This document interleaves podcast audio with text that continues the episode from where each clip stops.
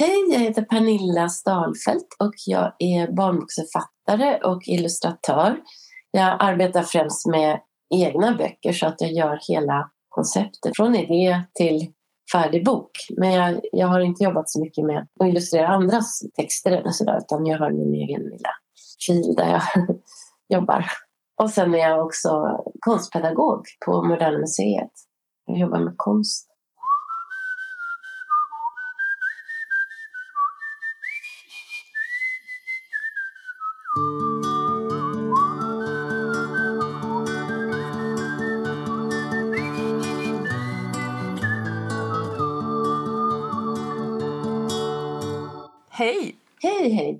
Kul att du vill eh, prata med mig.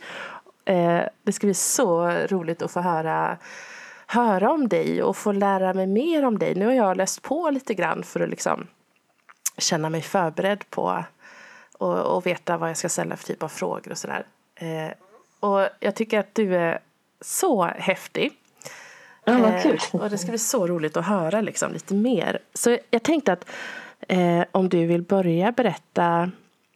Eh, har, du alltid, har du alltid tecknat? Har du alltid ritat, målat och uttryckt dig på det sättet? Ja, det har jag faktiskt. Jag, jag, min, mina föräldrar de var så förutseende så de hade ett bord som stod vid ett fönster. Det var ett stort bord och där fanns alltid pennor, papper.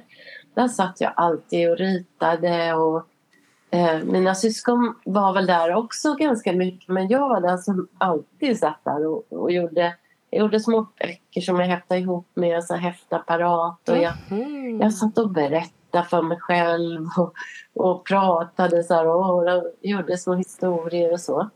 Och, Eh, Så det, det tyckte jag, alltså, det tycker jag alla barn borde få ha. Ett, det ska vara bra tuschpennor. Vi hade både blyerts och färgpennor och tuschpennor. Bra pennor ska det vara. Det ska inte vara såna här som liksom, vet, tar slut. När man drar ett streck så är det en torr liten eh, tråkig linje. Utan att det, det är liksom en pigga tuschpennor. mm, ja, Eh, olika tjocklekar och sådär. Så att, ja, det var väl så det började för mig att jag, att jag gjorde det där så mycket. det fanns material, materialet fanns där hemma. Ja, det var liksom föräldrarna hade sett till att vi skulle kunna sitta och rita och att det var viktigt med kreativitet och sådär. Ja. Och det var mycket tid, för båda mina föräldrar jobbade. Vi hade olika eh, barnflickor och hemhjälpare och det var mycket tid som man var tvungen att sysselsätta sig själv. Mm. Så att det var jättebra att ha det där bordet och så kunde man gå in under bordet. Det var som en koja för det var ett sånt gammalt slagbord. Så kunde man, ehm, kunde man sätta upp en filt och liksom vara där inne som koja. Men Det var, ah, man hittade på massa olika saker och så fick man, var man tvungen att vara ute en viss tid. Och då hittade man på grejer där. Vi bodde i radhus och det var massor med barn Ja, och så. Så man lekte mycket och använde fantasin och, just det. och ritade mycket. Och, så, och sen så en annan viktig sak som jag tycker alla föräldrar eh, som är bra att tänka på i alla fall, som jag försöker säga till de som jag känner som har barn, att läsa mycket för barnen. Mm. För det är så mysigt. Det gjorde både min mamma och min pappa. Vi satt alla liksom barn runt och så satt man nära och så hade vi olika. Och det var folksagor, det var alla möjliga olika sagor som vi läste. Det var ju också inspirerande att göra eget sen. Just det, precis. Men vad häftigt att du också ändå, för det är ju, är ju en sak att, att rita och måla och upptäcka det, men att du också satt och, och gjorde små berättelser och till och med i formatet av en bok, att du häftade ihop och gjorde. Kan du komma ihåg något som du, som du skrev eller som du berättade? Ja, jag har faktiskt sparat det. Åh, vad ehm, kul! Ja, för jag var väldigt inspirerad av den här Mumin... Mumin-sagan. Vad hände sen? Du vet när han ska Ah, gå och hämta mjölk och han går liksom genom skogen. Och, ehm, och, ja, och så är det ett Ja. hål på varje sida. Så här. Så, så, en sån bok gjorde jag. Fast då, då, först, då hade jag bara, ritade jag bara i själva hålet. Så jag klippte ut ett hål på varje sida. så ritade jag någonting i hålet. Men sen när man vände så var det liksom bara som en fläck så så det som hålet. Så jag hade inte riktigt fattat att man skulle liksom färglägga hela tiden. Men eh, när det handlade om eh, den, det handlade om en tant som hette Selma som hade någon katt och det var någon som försökte ta den här katten och Ja, Mm. jag minns faktiskt inte riktigt men eh, det var någon form av drama i alla fall. Mm, mm. Och så slutar det lyckligt som också Muminsagan gör. När han kommer hem Mm. och får saft. Just det. Var så. så. Men eh, nu faktiskt som vuxen brukar jag ibland göra workshops så att man kan göra olika format på böcker. Och man kan göra böcker på så många olika sätt med tapeter och eh, vi hade faktiskt en workshop i, på Venedigbiennalen i, i Italien. Så det är en konstbiennal. Då hade vi en bokworkshop. Och då hade vi jag hade så mycket roligt material och bokmärken. Och alla gjorde böcker. Och de, det var så innovativa böcker så det var inte klokt. Det var Mm. liksom runda sidor och eh, ja, vad folk hittade på Just galna böcker liksom, som de gjorde. Så det är väldigt kul med när man låter folk vara fria och skapa Mm.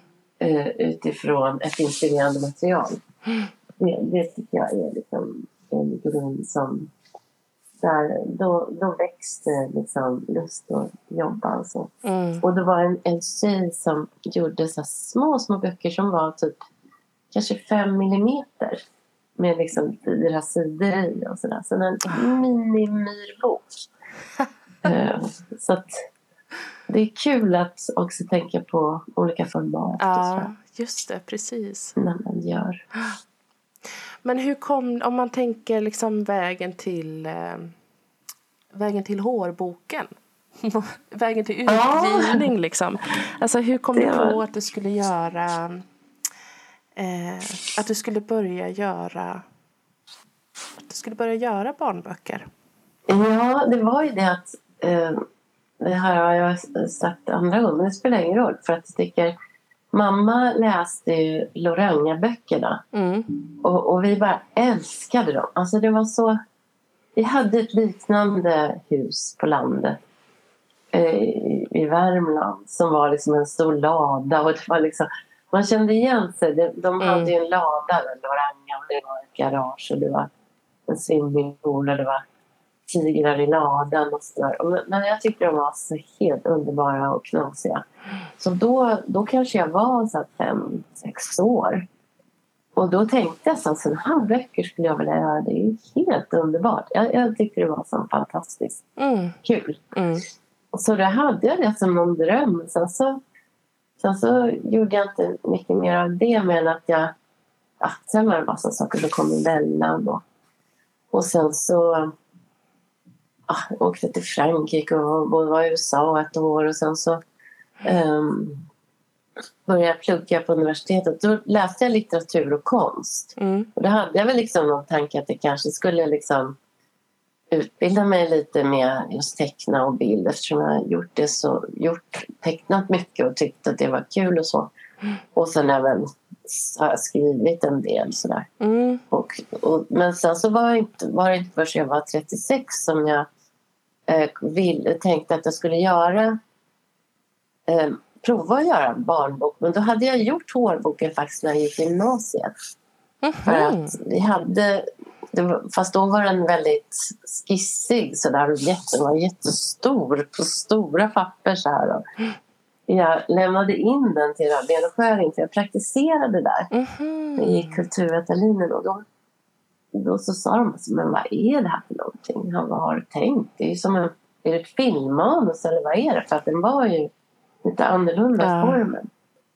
Så att det, men sen då så hade jag den där byrålådan så tog jag fram den då när jag var 35, 36. Och så tänkte jag jag arbetar om den och liksom finar upp den lite så att den skulle kunna funka som en bok. Och sen gjorde jag bajsboken också. Ah, För det, okej. det var liksom en idé jag hade fått när jag jobbade i Montessori-förskola att de sa där att all, allting som barn är intresserade av ska de få fördjupa sig i. Mm. Det är liksom deras, grunden i deras, eller en grund i deras pedagogik. Då tänkte jag, ja, men barn har ju det här kiss och bajshumor och tycker det är bara jättekul och liksom då, då borde de verkligen få något material att fördjupa sig i det. Men det finns ju inte i Montessori direkt. Det kanske det finns nu, men då fanns inte det i alla fall. Och då tänkte jag, men egentligen för, istället för att liksom bara mota bort den här kiss och bajshumorn så ska man bejaka den. Mm. Och det har ju Hasse och Tage gjort till exempel i sin, de här Knut skrattar Rut. Bara när man säger kiss och bajs, den låten. Den Mm. är jätterolig. Mm. Och det är så här kör som liksom säger kiss och bajs. kiss och bajs. Alltså, liksom, de lever ut det liksom, Ja. istället för att tränga undan. Då, då tänkte jag att det där är superbra. Det är en bra princip. Så det ska man, det ska man ju ta fasta på. Och då, och då gjorde jag det liksom som en liten etnograf, etnologisk kanske man ska säga, undersökning. Liksom, hur beter vi oss kring det här fenomenet att man måste göra sig av med liksom, Ja. avfall och sådär. Och hur, hur beter vi oss? Hur beter sig djuren? Och liksom jämföra lite sådär. Och sen har det blivit så jag gör med alla böcker att jag drar in både växter och djur och Ja, olika fenomen liksom, som man ser omkring sig. just det. Så det precis. blir väldigt, ja, jag tycker det blir väldigt bra. Och nu tycker jag så här också att eh, det är ju lite det är ju lite diskussion om djurs rättigheter och sådär. Att djur har ju själar, det är ju väldigt tydligt. Och de har, de har liksom moderskänslor, de har ångest, de har alla möjliga känslor som Mm. de kan uttrycka på ett annat sätt än med språk. Eller de har ju sina språk som de pratar om. Men att, ehm, att djur också egentligen har, är, de är egentligen likställda i skapelsen Mm. som människor på ett sätt, tycker jag. Människan är som ett slags rovdjur och, och vi har ju verkligen tagit för oss Mm. mycket liksom, på den här planeten. Tränger undan djuren och deras livs- livsmiljöer och sådär. Så att, då tycker jag, jag tycker det är jättebra att jag har gjort de böckerna på det här sättet faktiskt. Mm. Att man kan tänka på liksom en blomma och ett träd eller en katt eller en häst eller, Mm. och en människa på ett likvärdigt sätt. Mm.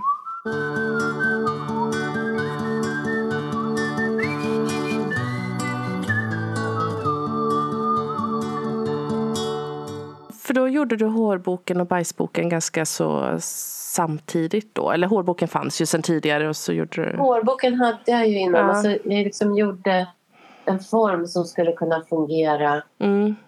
Och det var också lite skissigt sådär. Men sen så, eh, så visade jag upp det för Marianne Eriksson som eh, var då chef för Eriksson och Lindgren som var ett jättetrevligt litet förlag.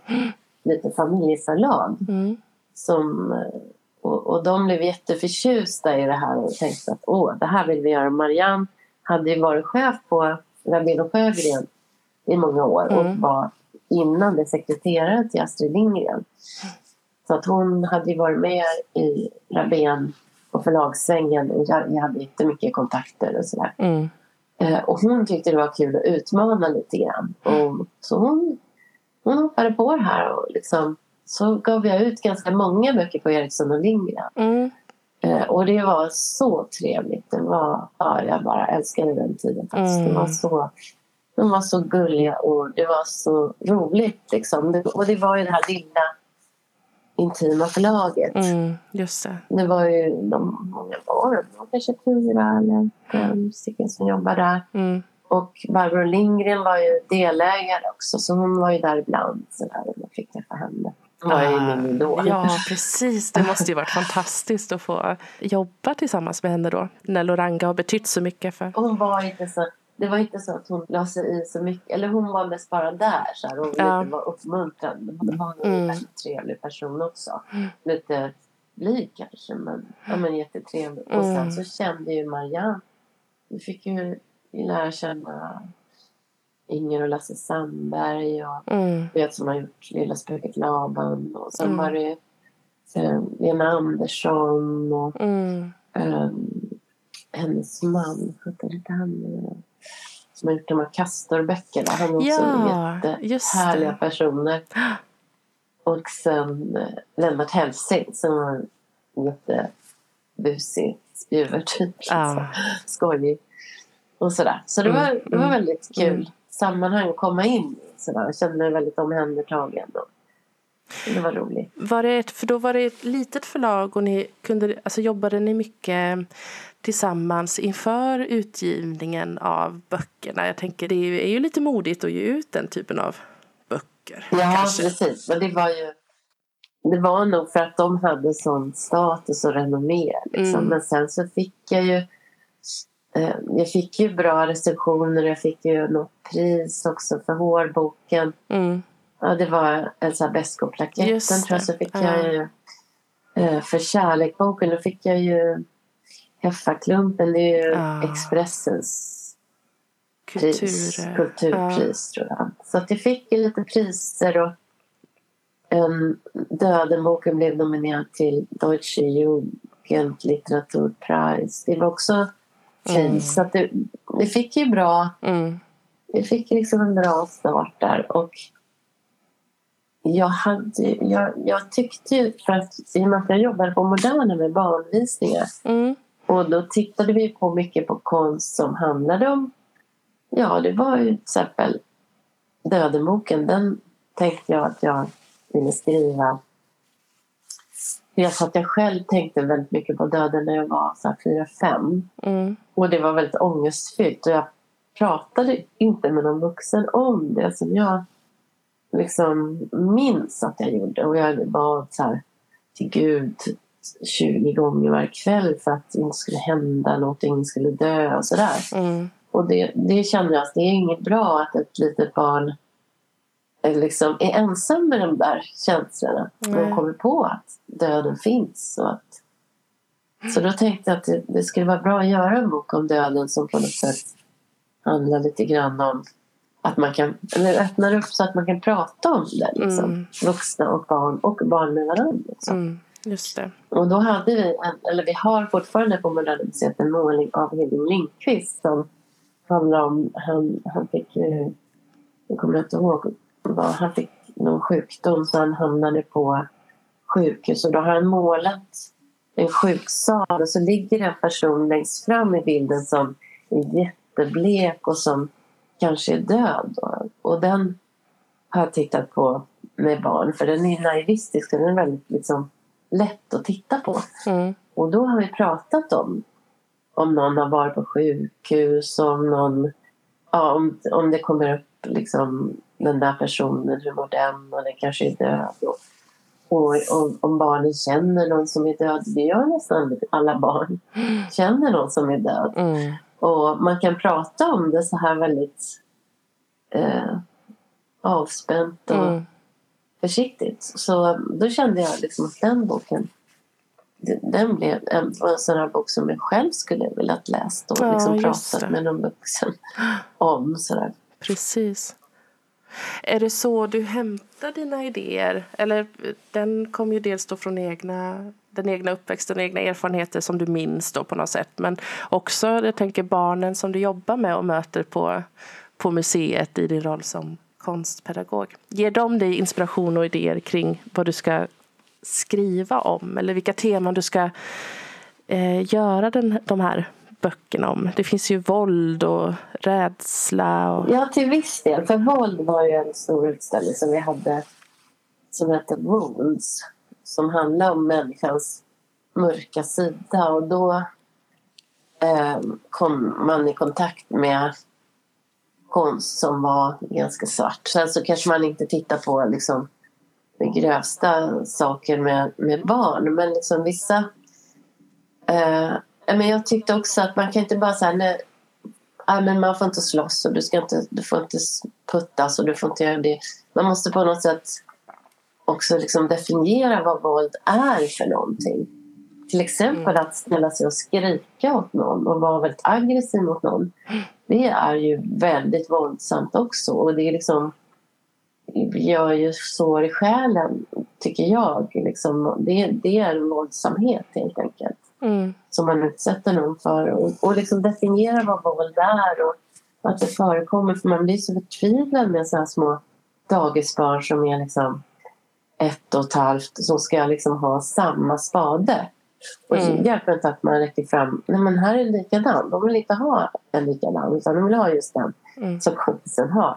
Och då kan de liksom välta den och liksom ta och ja, det blir draman Mm. liksom. Och sen alla dessa våldsdataspel och det är så mycket våld i samhället nu och med krig är ju våld och Mm. det är så oerhört mycket liksom, exponering av våld nu tycker jag. Så egentligen... Men det finns ju, med i våldboken finns det också motsatsen till våld. Vad kan man göra eh, för att vara snäll mot någon annan? Hur kan man ta hand om någon annan? Det är ju Mm. verkligen något som vårt samhälle skulle behöva tänka lite mer på. Mm. Eh, men ja, Mm. Men i alla fall så var då tyckte jag att det var då var det lite modigt att göra en bok om våld för Mm, barn. Det var mm. inte så många som sa men det ska man väl inte göra. Men Mm. det handlar inte om att man säger till barn att nu ska ni vara våldsamma mot varandra utan snarare bara vad är våld? Ja, då? Hur kan man precis. precis. välja att göra någonting annat än vara våldsam? Liksom? Mm. Och verkligen ja, men, ja, bredda det begreppet eller visa på alla olika sätt. Det gör det ju genom alla böcker och i kärleksboken också. Vad är kärlek? Hur känns det? Och det kan man känna till en växt. Ja, men ett vidgat ja, kärleksbegrepp precis. det är ju liksom buddhismen och hinduismen. Där, det är ju liksom Mm. Andra religioner där man är i nuet och man känner kärlek till världsalltet och Mm. till liksom... Alltså det, det finns så mycket kärlek man kan känna och utstråla själv om man, om man hittar den där själsliga Mm. balansen och inriktningen. Liksom. Mm. Um, men det är många som håller på med yoga och meditation idag som inte gjordes för 10-20 år sedan. Nej, precis. Så att det har ju växt, det Mm. sättet att tänka. Liksom. Jag tycker verkligen det, det hjälper en i vardagen när man, om man blir liksom överrumplad av våldsinformationer. Att man måste gå till det där att nej, men jag, liksom, jag måste hitta en inre harmoni. Och utstrålar man det så blir det liksom någonting bra för omgivningen också.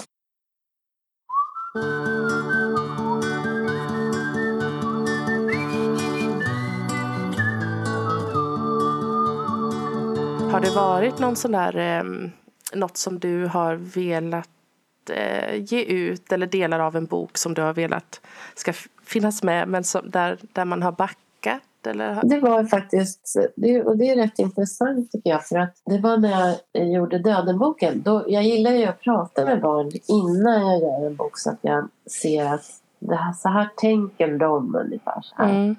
Det här är deras liksom, begreppsvärld. Då vill jag liksom arbeta inom det. Så att de känner inte att det liksom går över huvudet på dem. Sen kan man ju introducera någonting nytt eller annorlunda som att de ska vara bottna i liksom målgruppen. Och då hade jag pratat med, för jag hade en serietecknargrupp. Det var alla möjliga olika åldrar på de barnen. Mm. Då frågade jag dem så här, vad, vad vet ni om döden? Och, så där. och då började de berätta massor med saker. Och då så sa, då visste de så här, ah, det finns självmord och det, det är att man ska döda sig själv. Så, aha, men liksom, varför ska man göra det då? Ja, men det kan vara att till exempel handla om pengar. Och, och så de visste massor med saker. Som, och då tänkte jag så här, men nu kan ju det med också. För jag tycker liksom allt, allt liksom som finns i någon slags palett kring ett ämne ska kunna vara med. Men då har vi inte förlaget det. Och det. Det var ju bra för att självmord kan ju smitta och det kan, det kan ge det kan bli idéer till barn som kanske inte hade tänkt Mm. Mm. Ja. För det, det finns ju det här exemplet, jag vet inte om du känner till den där Unge Werthers lidande. En tysk bok, det var ju Goethe som skrev den. tror jag. Mm. Mm. Och när han gav ut den då blev det en självmordsvåg. Det var jättemånga som tog livet av sig. Mm. Eh, Så det blir en psykologisk påverkan. Liksom. Om det är en bok som av någon. Så då, då var, fick inte det vara med och det tycker jag liksom var bra. För Mm. att man vill ju heller inte liksom stå till svars för att något sånt skulle hända. Nej, precis. Något barn. Nej, precis. Så, så lite saker liksom har... Men in, inte jättemycket. Men, men det är alltid några så här kill your darlings. Det är nästan varje gång som man får ta bort saker. Ja, just det. Men, eh, det, det är jag van vid också så det, Mm. det gör inte mig inte så mycket. Mm. Det är ju ehm, några böcker i din utgivning som sticker ut lite grann. Ja, sticker ut i format kanske, men man känner ju alltid genomgående igen dig och, och liksom din, Mm. ditt sätt att och göra det på, ditt sätt att berätta och, och göra det liksom på det här. Du, du gör svåra ämnen begripligt och du gör det på ett väldigt eh, underhållande sätt också ju.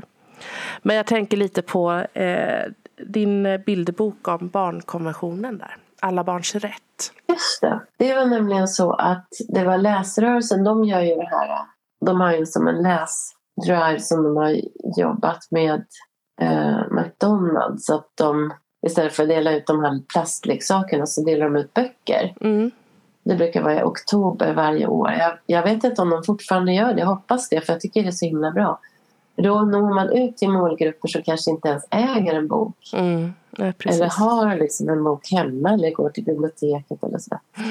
Och då var det att barnkonventionen fyllde 20 år tror jag det var. Och då så eh, en kvinna som eh, Marianne von Baumgarten som Mm. har varit en eldsjäl inom barnboksbranschen och haft eh, bokhandlar och olika barnbokshandlar barnbokhandlar säger man kanske. Barnbokhandlar.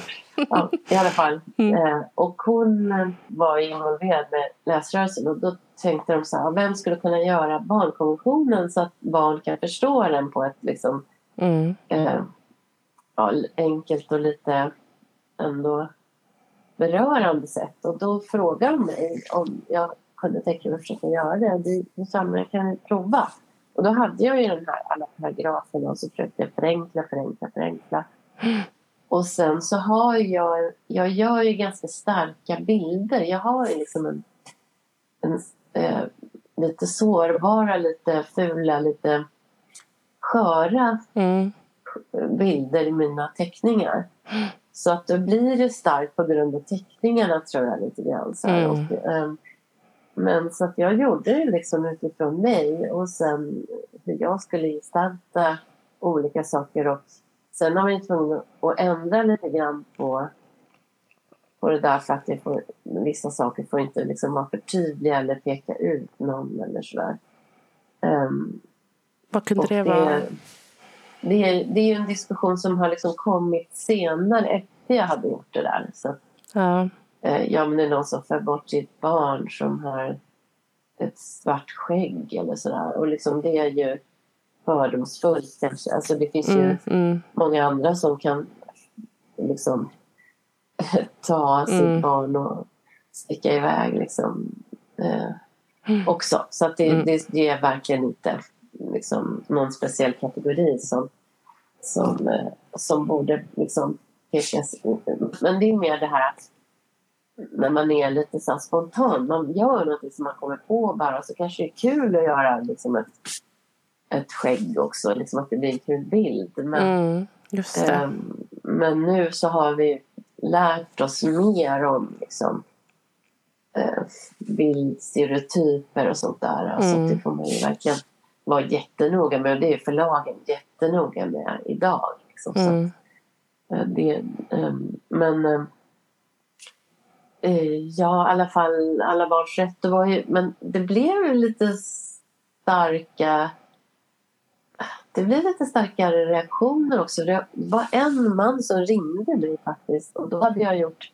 Det var en bild på en mamma som håller sitt barn i famnen och säger att pappa är dum. Och Mm. eh, pappan står med liksom alla lek, barnens leksaker och gråter. Och liksom, han får inte träffa barnet. Mm. Eh, och det, det finns ju många exempel på en sån situation. Eller tvärtom. Man får ju ta ett exempel då. Eh, Ja, precis. och, ehm, då var det faktiskt en pappa som ringde mig och sa ah, tack, tack för att du har gjort det här och liksom, jag känner mig faktiskt lite sedd för precis det här har jag råkat ut för. Och, um, ja, men mm. han kände sig liksom sedd och synliggjord på något sätt och det, det hjälpte honom lite grann. Mm. Um, men, men jag tror att en, en sån bok idag är kanske svårare att, att göra också för att det är så mycket kränknings, kränkthetskultur och eh, sådär som man måste akta sig för att liksom hamna i sån. Mm. Jag tänker på Carola som liksom, liksom uttalar sig om någonting som hon kanske bara inte, kanske var en bisats eller kanske mm. inte någon mm. liksom jättehuvudtes i hennes liv liksom och så blir hon ju helt attackerad liksom. det, det är ju inte roligt. Det, liksom, mm. det har hänt mig också. Och det, det är väldigt... Ja, då mm. blir man väldigt utsatt. Och det är inte ja, alls verkligen. det man inte vara med Har det hänt dig i din, alltså som, i din roll som barnboksförfattare och illustratör? Det hände att jag hade... Det var en bok som hette Färgerna Ja, just det. Detta hörde jag. Den utgick ifrån, eh, vi hade som konstskola för mm. små barn på Moderna. Det var min kollega Maria Taube som hittade på det att de jobbade med en färg varje gång. Med, de var väl så här två, treåringar kanske. Mm. Och då var det så här, idag ska vi prata om gult och fick alla ta med sig gula saker hemifrån. Och hon hade samlat ut massa gula, det kanske gula frukter och de pratade om gult bara den gången. Och så hade de olika färger. Då tyckte jag det där var så fint för det blir väldigt liksom poetiskt också. Och sen när man hör barn och barnet frågar sig vad är det här för färg? Ja, det är röd. Ja, men vad är det här för färg? Ja, då är det en helt annan röd färg. Ja, det är mm. också röd fast det är helt olika färger. Mm. Och då, då tänkte jag att det där är ju en lite kul sak att göra en bok om. Så då gjorde jag en bok om olika färger. En lite poetisk bok var den. Så att den var så här grön som, grön som en ärta, grön som eh, grön som staketet, grön som en grön ballong. Alltså du vet så här, mm, lite, mm. bara lite olika gröna saker med olika grön färg. Och då fanns det ju med då även svart i den boken. Och då så och då hade vi jobbade ganska mycket med, alltså vi har ju ofta både barn och vuxna med på visning. Mm. Så att man pratar ju både med barnen och med de vuxna. Och då så hade jag gjort med svart som mörkret i källaren, svart som um, ja det var svart som piratens ögonlapp. Ja men du vet alla möjliga olika svart. Svart mm. som den svarta katten eller och, då så här, och så skrev jag svart som svart arbetskraft. Och det är lite så här, så vi jobbade då på den tiden i alla fall att man kunde liksom dra upp ett sånt ett begrepp. Men varför heter det svart arbetskraft? Mm. Och det heter ju inte det för att det är liksom eh, några, några personer med liksom mörk hudfärg eller svart hudfärg eller brun som jobbar som eh, städare. Utan det heter svart arbetskraft därför att betalningen sker under bordet i mörkret. Mm. Man betalar svart. Det är ju olagligt så det är inte heller någonting som jag ville liksom, eh, vad ska jag säga, prata för att man ska göra eller du vet. Nej. Utan det var, var mer bara att man tar upp greppet och kan fundera över det. Så. Mm, mm. Och det, det förstår ju inte treåringar utan det var ju faktiskt inte föräldrarna då. Så det var med där och då var det några som tyckte liksom att och, och då var det en som städade eh, en, en, en sån här vanlig hemmadammsugare och som eh, var lite brun i skinnet och så hade svart hår. Mm. Eller brunt hår som var lite högt så här. Och så brukar jag liksom göra figurer ofta, liksom att det är högt hår eftersom jag själv har väldigt krulligt hår som är liksom ett trassel på huvudet. Då gillar jag att göra sådana figurer som har så. Mm. Uh, och då så var den här figuren uh, ja, den gick och städade med en dammsugare. Och ja, då tyckte de att det här var en rasistisk bok och jag var rasist. Och, ja, du vet. Och, och de Mm. skrev till förlaget, de skrev till DN och då blir man använd. För jag var ju en, en ganska populär författare och biblioteken, Mm. bibliotekarierna gillar verkligen mina böcker. Och folk tycker de är roliga och sådär. Och då så används jag på något sätt för att de ska föra sin talan Mm. eh, mot förtryck och trakasserier och sådär. Men, men, ja, men, Mm. men sen så då, då var det ju eh, det var väldigt obehagligt för jag hade ju absolut inte tänkt i de banorna att det skulle vara någon speciell utpekad folkgrupp eller sådär. Eller, Nej. eh, och, och nu måste man ju verkligen tänka sig för vad man vad man gör liksom för färger på folk och det ska vara blandat och det ska vara men att vad ska säga, det, det är ett problem som inte riktigt fanns förut tror jag. Liksom. jag menar, Nu Mm. finns ju ålderism också. Nu får man väl inte göra en gammal person på något humoristiskt sätt eller sådär. Alltså det är, en, Mm. det är Mm. en sån kultur nu i samhället. När kom färgerna? Det var typ, i alla fall en, det är mer än fem år sedan. Det kan vara sju, åtta år sedan kanske. Mm. Mm. Men i alla fall, då fick vi ju be om ursäkt för det där och eh, det är klart att man inte vill göra illa någon eller såra någon. Men det, det är ju absolut inte meningen liksom, med Nej. en barnbok. Liksom. Så att där fick nog hela förlagsbranschen och alla författare liksom en tankeställare.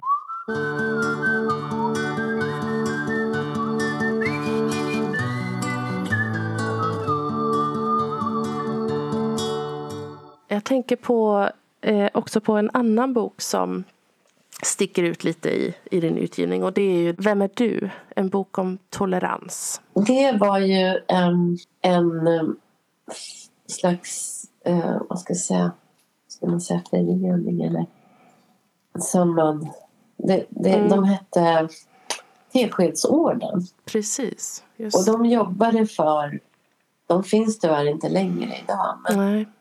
de, det var en massa personer som jobbade för eh, liksom att sprida tolerans och eh, att man skulle diskutera med ungdomar och barn om, om eh, värdegrundsfrågor. Och jag har ju gjort den där Lika som bär också. Det var ju på uppdrag av Skolverket tror jag det var. Jag Just minns det. Eller Ja. Utbildningsdepartementet. Så den delades också ut till men, men den kan man också. Den är också liksom kanske lite... Den är fortfarande rolig och sådär.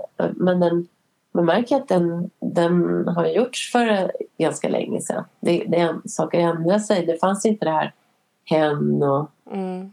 eh, eh, icke-binär och sånt där. Det fanns inte då.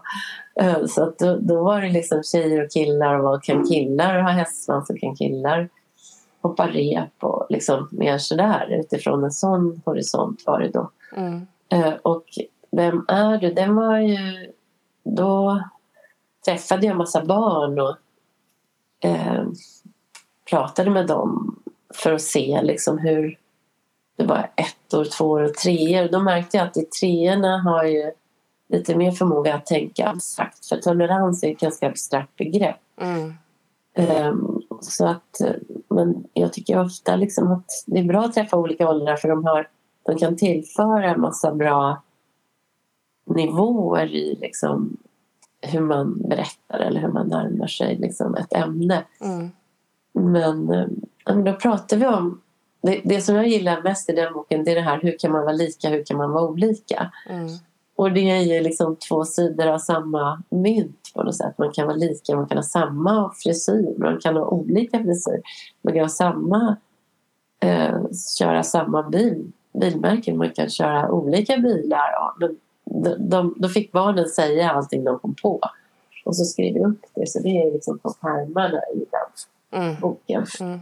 Så Just jag, jag det. tycker roligt liksom att, att barnens röst får liksom ljuda Genom mig blir det då, eftersom jag liksom ändå kan göra böcker och jag eh, som blir utgiven då, att jag kan liksom nå ut till andra barn och andra vuxna kring barn, så att säga. Mm, mm.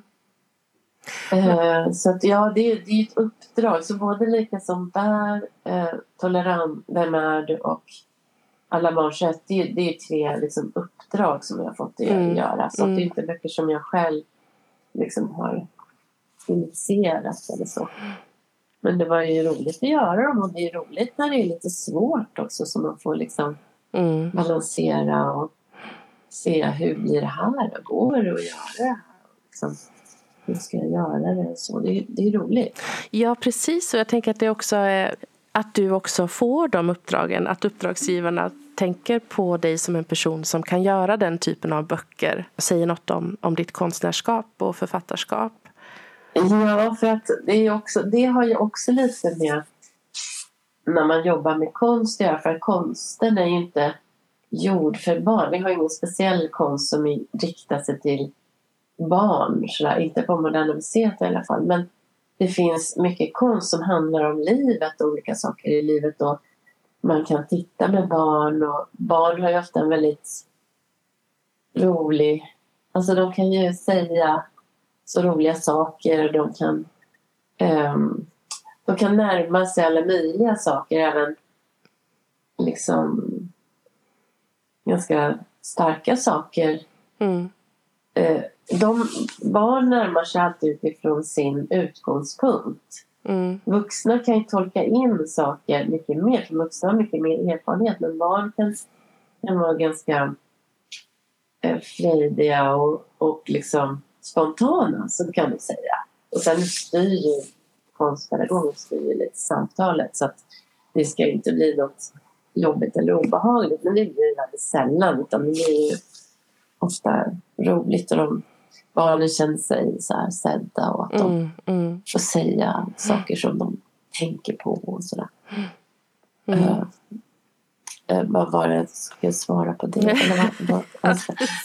Nej, och det var, det, var, det var en reflektion jag satt och tänkte nu att det också är att det vi- jag tänker att det liksom ändå finns en eh, en tråd i din utgivning som är lite politisk. Just nu är ju konsten väldigt politisk. Mm. Eh, eller i alla fall så har vi en sal med politisk konst. Men ehm, eh, ja, Mm. alltså Och att du har, Ja, eh, som du sa, med en plattform att, eh, att, göra, att nå ut och att, göra de här, att, att ha ett budskap också. Känner du att du har ett Ja. budskap i... Jo, det försöker jag ju alltid ha, Ja. så att säga. Som jag har gjort en bok som jag gillar jättemycket. Det är Tiden-boken om tid. Ja.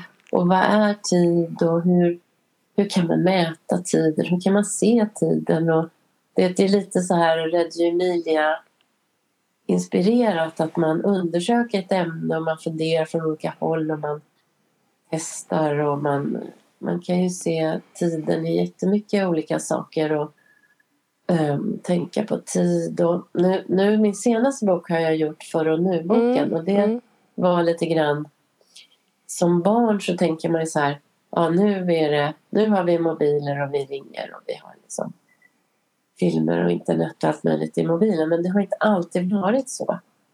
Och då var det lite den känslan som jag ville eh, in, som en slags introduktion till ett historietänk mm, för barn att okej, vi bor i hus och vi har vatten i kranen och vi liksom sover i sängar och vi har egna rum. Och vi har... Men det har inte alltid varit så. Hur var det förr i tiden? Hur var det när det inte var så? Och liksom, det vidgar ju ta- sättet att tänka. Att man Mm. kan, wow, har det inte varit så här alltid? Och kan, hur kommer det bli i framtiden? Man kan fundera över det och så. mm, Så att eh, den, den boken handlar om det. Så den har blivit lite etnologisk också. mm, Eh, etnologi, Mm. liksom hur man levde förr liksom i, i stugorna. mm. Eh, och ja, ehm, Men jag, jag, tror också det här att när man, när man jobbar med konst och barn då måste man förklara saker enkelt.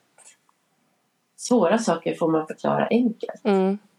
Och det är kanske det som har gett mig den styrkan att jag, att jag har gjort det ganska mycket och att, man, att jag har varit bra på att vara liksom lyhörd för hur, hur barnen tar in liksom det jag säger, om jag, hur jag ska förklara och hur jag, um, hur jag pratar med barnen så att de, man når dem så att de verkligen känner sig tilltalade och så. Mm, just det. Och det, det är ju ganska svårt för barn är ju väldigt olika, olika Mm. åldrar och sådär. Så att det är ett, liksom, det är ett ganska känsligt arbete måste jag säga. Mm, Och, och liksom samtala med grupper på det viset om konst just. mm, Och, och nu har vi ju Laurie Anderson.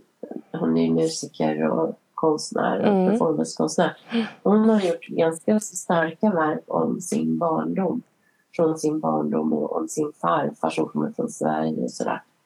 Eh, Så där finns det mycket, mycket spännande man kan prata med barn om också. mm, Eh, hennes farfar ljög ihop en historia att han hade åkt från Sverige när han var sex helt själv och sen har han blivit hästhandlare när han var åtta år. Och när han var tio år så hade han gift sig. Och det var liksom en historia som var i deras familj som de, ingen ifrågasatte det utan de tänkte så här, ja så var det. Men, men det var inte så på riktigt Nej. utan hans mamma han åkte med sin mamma till USA och pappan jobbade i gruvan och eh, mamman dog tidigt eh, när de hade kommit dit och han hamnade på barnhem och han rymde och sen så var han på ungdomsvårdsskola. Och ja, men du vet, han försökte liksom dölja den där tråkiga, tråkiga smärtsamma sakerna med en fantastisk historia. mm, Och det kan man ju prata med i alla fall skolklasser om. Det är ju intressant liksom, Mm. hur man kan modifiera verkligheten och ändra om lite grann. Så. Till slut kanske man tror på det själv. mm. Precis. Eh, Så att, ja, konsten är ju väldigt spännande tycker Ja. jag. Det kommer alltid nya, nya infallsvinklar från den. Så det har ju varit kul att ha den liksom parallellt med Ja, att göra precis. barnböcker.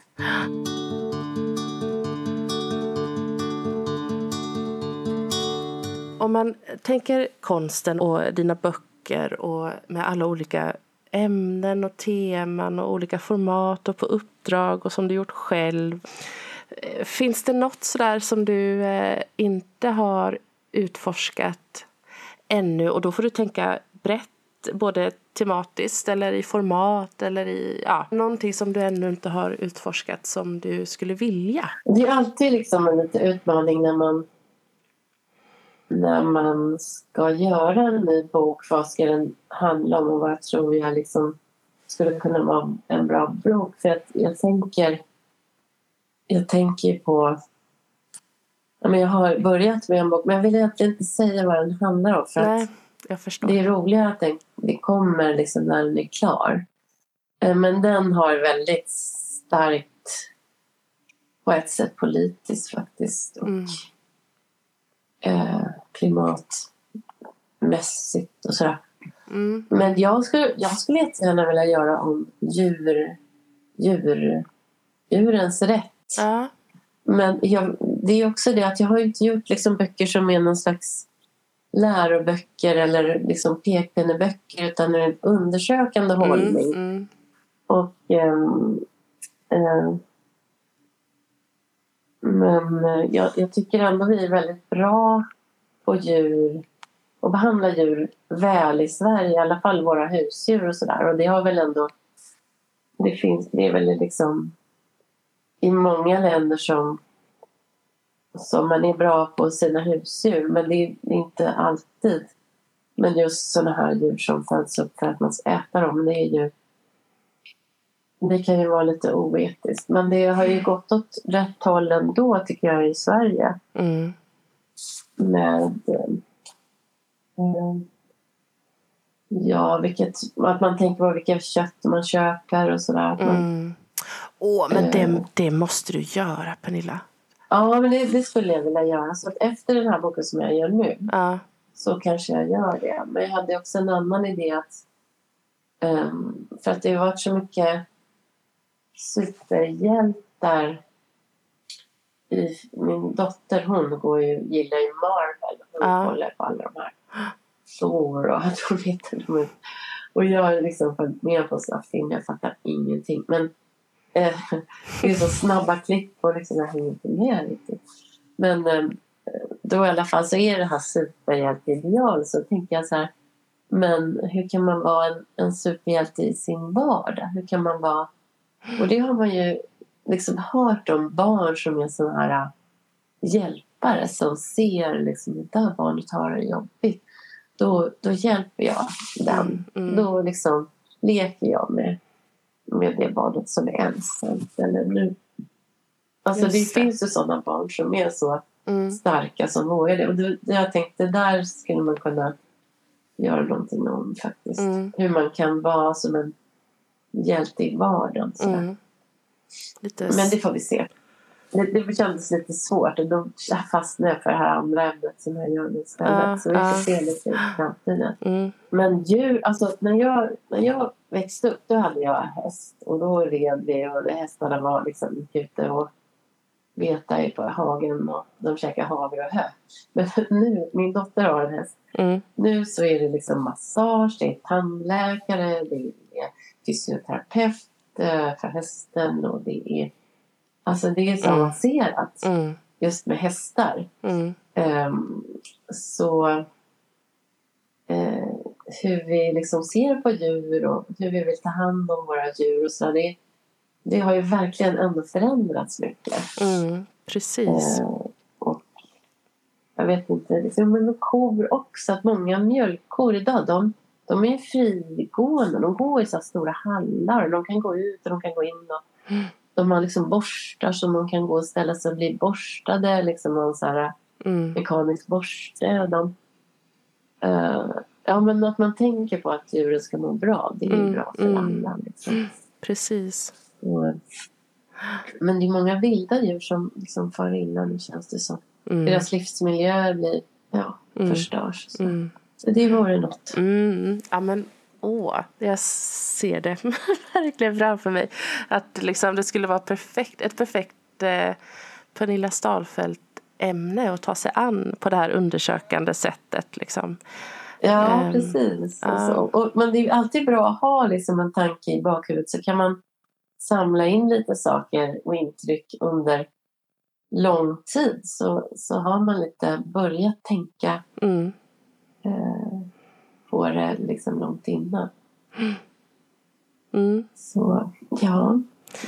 Men, men, för, men tidigare så gjorde jag ju lite mer spretig produktion också för då gjorde jag ju Lokvargen och ja. Köttbullematchen som jag tycker är helt underbar.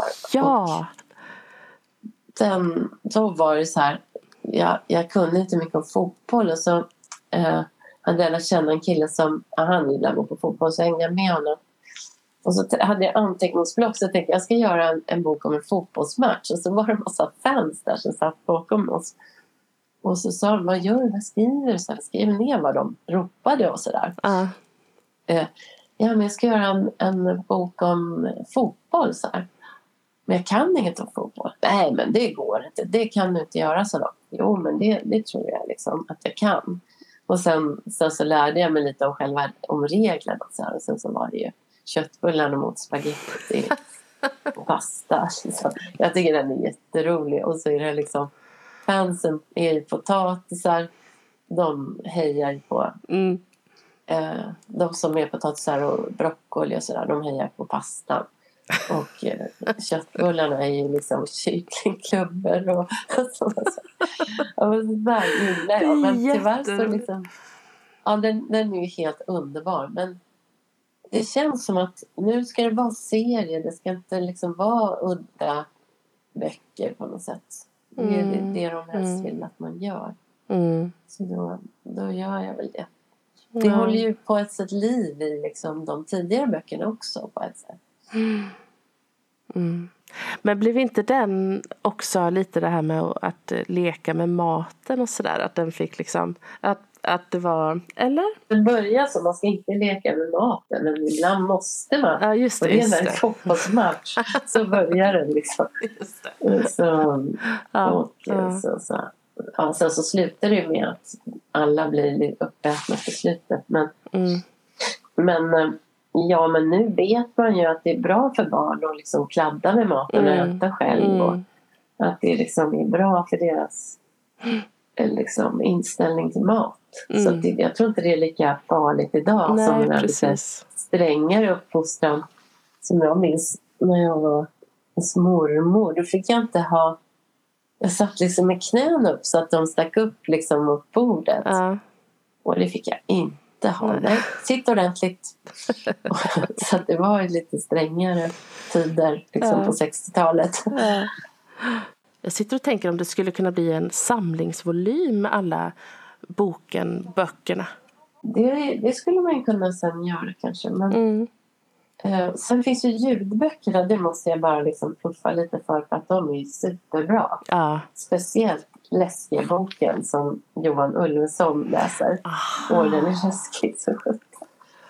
Eh, Så det är mycket så här ljudeffekter och musik. Ja. Och, och sen är det så att det är hårboken och bajsboken och kärlekboken. Är Ulla Skog som läser. Hon läser jättebra den. Eh, Och sen kissboken är ju Reine Brynolfsen som läser. Han läser jättebra. Jonas. Karlsson gör hårboken. Men så att det, Ja. de är jätteroliga. Det har blivit liksom någonting mer Ja. utav böckerna som man kan lyssna på i bilen eller när man Precis. ska somna. Eller så. Och Det är jättekul tycker jag. När det liksom blir mer, händer mer liksom, Mm. böcker. Sen har det gjorts film också. Mhm. Det kanske du känner till. Nej. bajsfilmen fick den heta. Ja. För Bajsboken är så. Just det. Den är ju deras bok som har sålt allra bäst Mm. i Sverige i alla fall. Mm. Jag tänker att dina böcker också, din utgivning och sättet du gör det på verkligen främjar det här generationsöverskridande samtalet och för och nu-boken och, och sådär. Eh, och jag tänker även på den här boken som du har, Livet, livet, livet. Ja, den boken ja. Den är, den är på ett annat Ja, förlag. Ja, men den blev jätte, var jättekul att göra för att mm, de ringde mig från, ja de heter House of Amalou. De har startat här ganska nyss mm, och har massa liksom idéer om kreativa människor. De har gjort liksom böcker om det och tatuerar och alla möjliga saker. Men jag frågade honom om jag ville göra en bok för dem. Och det, jag jobbar ju med Rabin och Sjögren som, som mitt förlag. Men jag sa om jag kan göra med foton så kan Mm. jag, då kan jag göra det. För det, det tror jag inte Rabén vill att jag ska göra hos dem. Och då hade jag fotat, hittat den här lilla figuren på en loppis. Och så tänkte jag, eftersom min dotter är från Kina så, så tänkte jag att det var liksom en liten... Ja, jag skulle ta hand om den här lilla figuren. Jag ska, skulle mm, närma mig olika eh, frågeställningar som barn kan ha. Liksom. Mm. Eller, som man, eller som människor kan ha. mm, mm, Men barn också har. Och så, så fotade jag den på massa olika ställen. Och, så. och sen så tecknade jag till och så var jag tjej, Victoria, for- formgivare, en jätteduktig formgivare. kommer inte ihåg vad hon heter nu, men Victoria. Men, eh, hon gjorde jätteroliga lösningar. Så jag tycker den blev jättefin och Mm. poetisk. Och det var inte roligt att Mm. göra den. Det är kul att inte bara göra liksom exakt samma tiden. Det var ju några läsa lättböcker också om djur. mm, mm. Om eh, våra katter och sen om en hamster. mm. Då tänkte jag att alla barn som inte kan ha ett djur, då kan i alla fall läsa en bok om hur djuret är. Då, då är man i djuret och tänker liksom Mm, mm. djuret. Så. Fint, Pernilla.